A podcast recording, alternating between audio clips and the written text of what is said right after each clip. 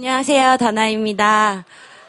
어, 여러분들이랑 얘기를 좀 하고 싶어서 이렇게 나오게 됐어요.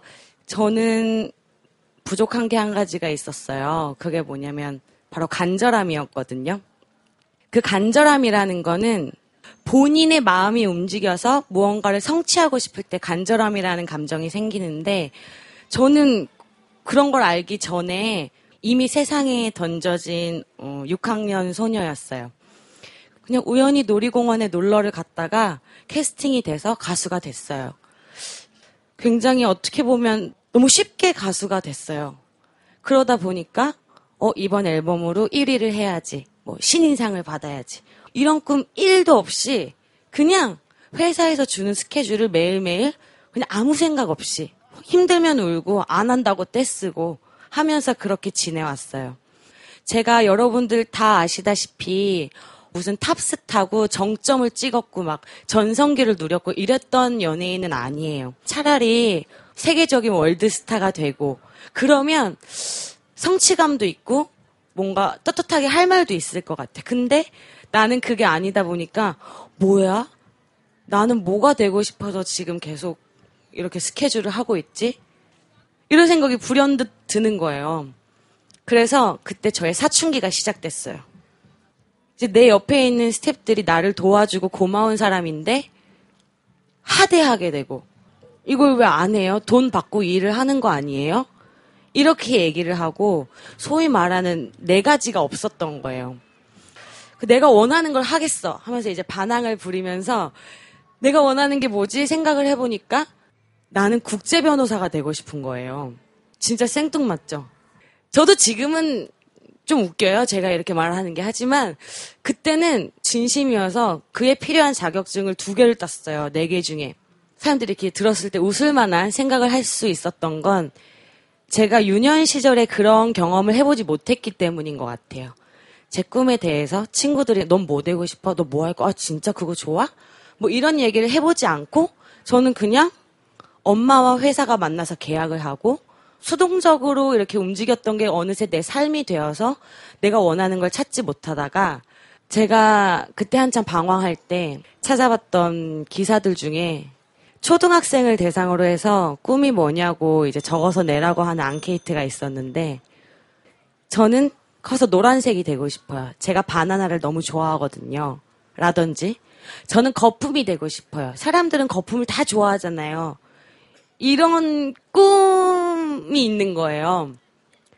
근데 우리나라는 저만 해도 꿈이 뭐냐고 하면 특정 직업군을 다들 써요. 꿈이 꼭 특정 직업이진 않아도 될 것 같다라는 생각을 하면서 내가 스스로 원하는 내 꿈이 생기기 시작했어요. 그건 바로 노래를 하는 일이었어요. 난 노래를 하면서 살 거야 정했는데 노래방 가서 노래만 해도 돼? 스스로에게 물어봤을 때 그래도 되더라고요. 그래서 저는 노래방 가서 노래하고 신나게 내 맘대로 막 개사해서 부르고 막 혼자 춤추고 동영상 찍고 USB로 노래 다 녹음해서 혼자 듣고 그걸로 충분한 거예요. 다행히 우리 회사가 아티스트가 원해서 일을 안 하고 싶을 경우에는 쉴 수 있도록 해줘요. 근데 현실적인 문제에 부딪혔어요. 돈이 없는 거예요. 근데 죽어도 아이돌은 하기 싫더라고요. 그래서 돈을 벌려면 뭘 해야 되지? 아르바이트를 해볼까? 저는 그래서 대리운전을 해볼까도 생각을 했었어요. 운전하는 걸 너무 좋아하거든요. 그래서 이제 회사에 일을 하고 싶다 얘기를 했어요. 그랬더니 뮤지컬을 하게 됐어요.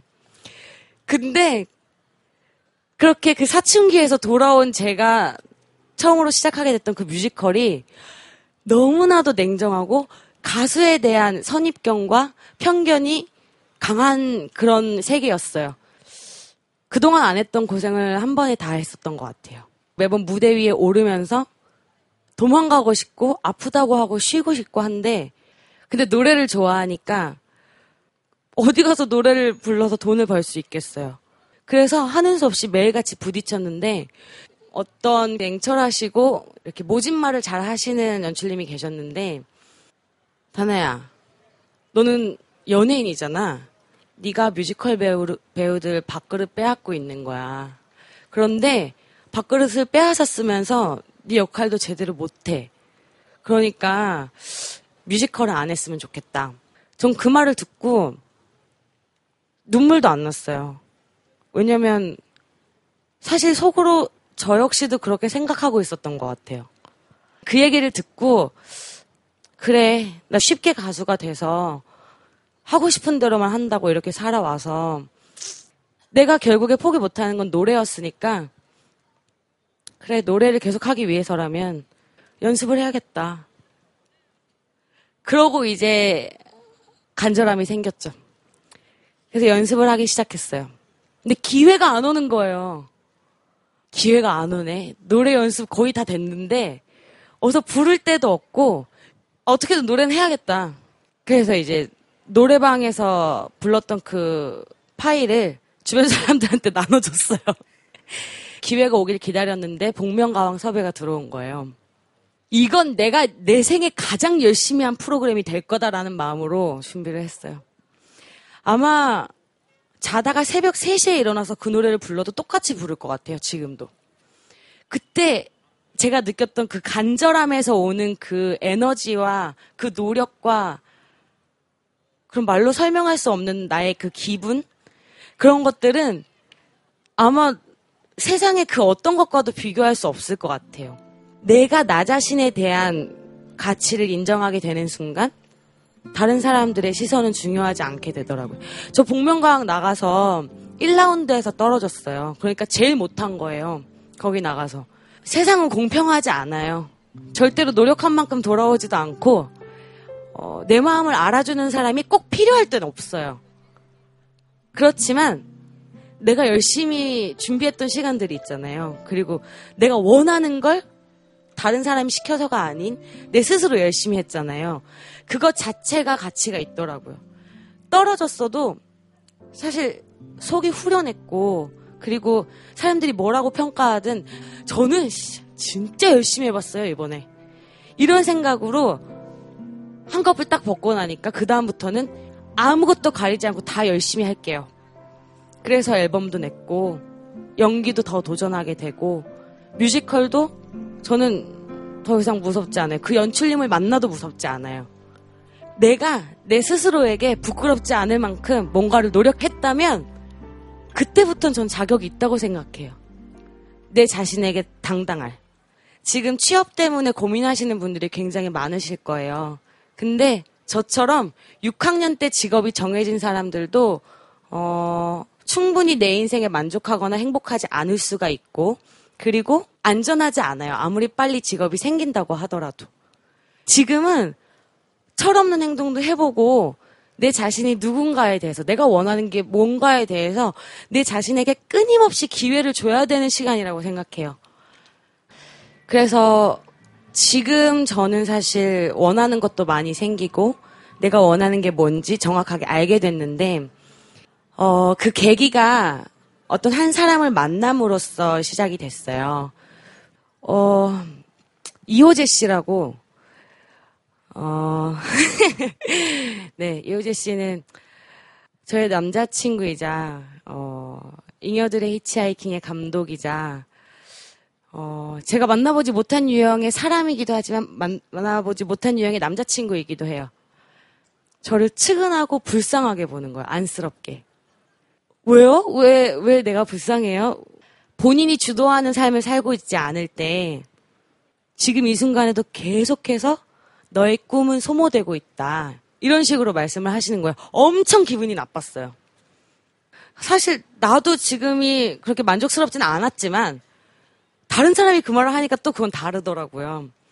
그 엄청 기분이 나빴는데 그 말이 이제 납득이 돼서 어... 지금의 저를 만드는데 한 50% 정도는 기여하신 것 같아요. 진짜 사랑하는 사람을 만나서 그 사람을 통해서 내 삶이 너무나도 긍정적으로 바뀐다는 게 번개 맞을 확률보다도 전 낫다고 생각해요. 이제 질문 받아볼게요. 혹시 궁금한 게 있으시면 손 들고 질문해 주세요. 근데 그분을 만나시기 전에도 다른 분들이랑도 연애를 하셨을 것 같은데 그 전에 분들은 어떻게 달랐고 지금 어떻게 다르셨길래 그런 임팩트가 있었는지. 어떤 게 다르냐면요. 지금까지 제가 만났던, 아, 감독님이 이 방송을 절대 안 봤으면 좋겠어요.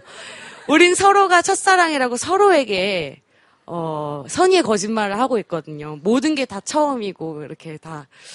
근데 전에 만났던 분들은 제가 이제 얼굴이 알려진 사람이니까 사람 많은 곳에 가는 걸 꺼려 할 거라고 이제 지레 짐작을 하시고 나를 그냥 한 여자로 봐줬으면 좋겠는데, 음, 내가 하- 걱정하지도 않은 부분을 먼저 걱정해주는 분들이 대부분이었다면, 감독님은 추워서 차를 가지고 나가겠다는데도 걸어 나오라는 사람이었어요. 배우가 되려면 사람을 많이 봐야 되고 경험을 해야 된다면서 걸으라는 거예요. 그런 것처럼 저의 생각을 일깨워주고, 어, 우물 안에 있던 저를 긍정적인 시각으로 바깥 세상을 볼 수 있게 해주고 그랬던 것 같아요. 어쨌든 오늘 긴 얘기 이렇게 들어주셔서 너무 감사드리고요. 앞으로도 어, 네, 많이 지켜봐 주세요. 감사합니다.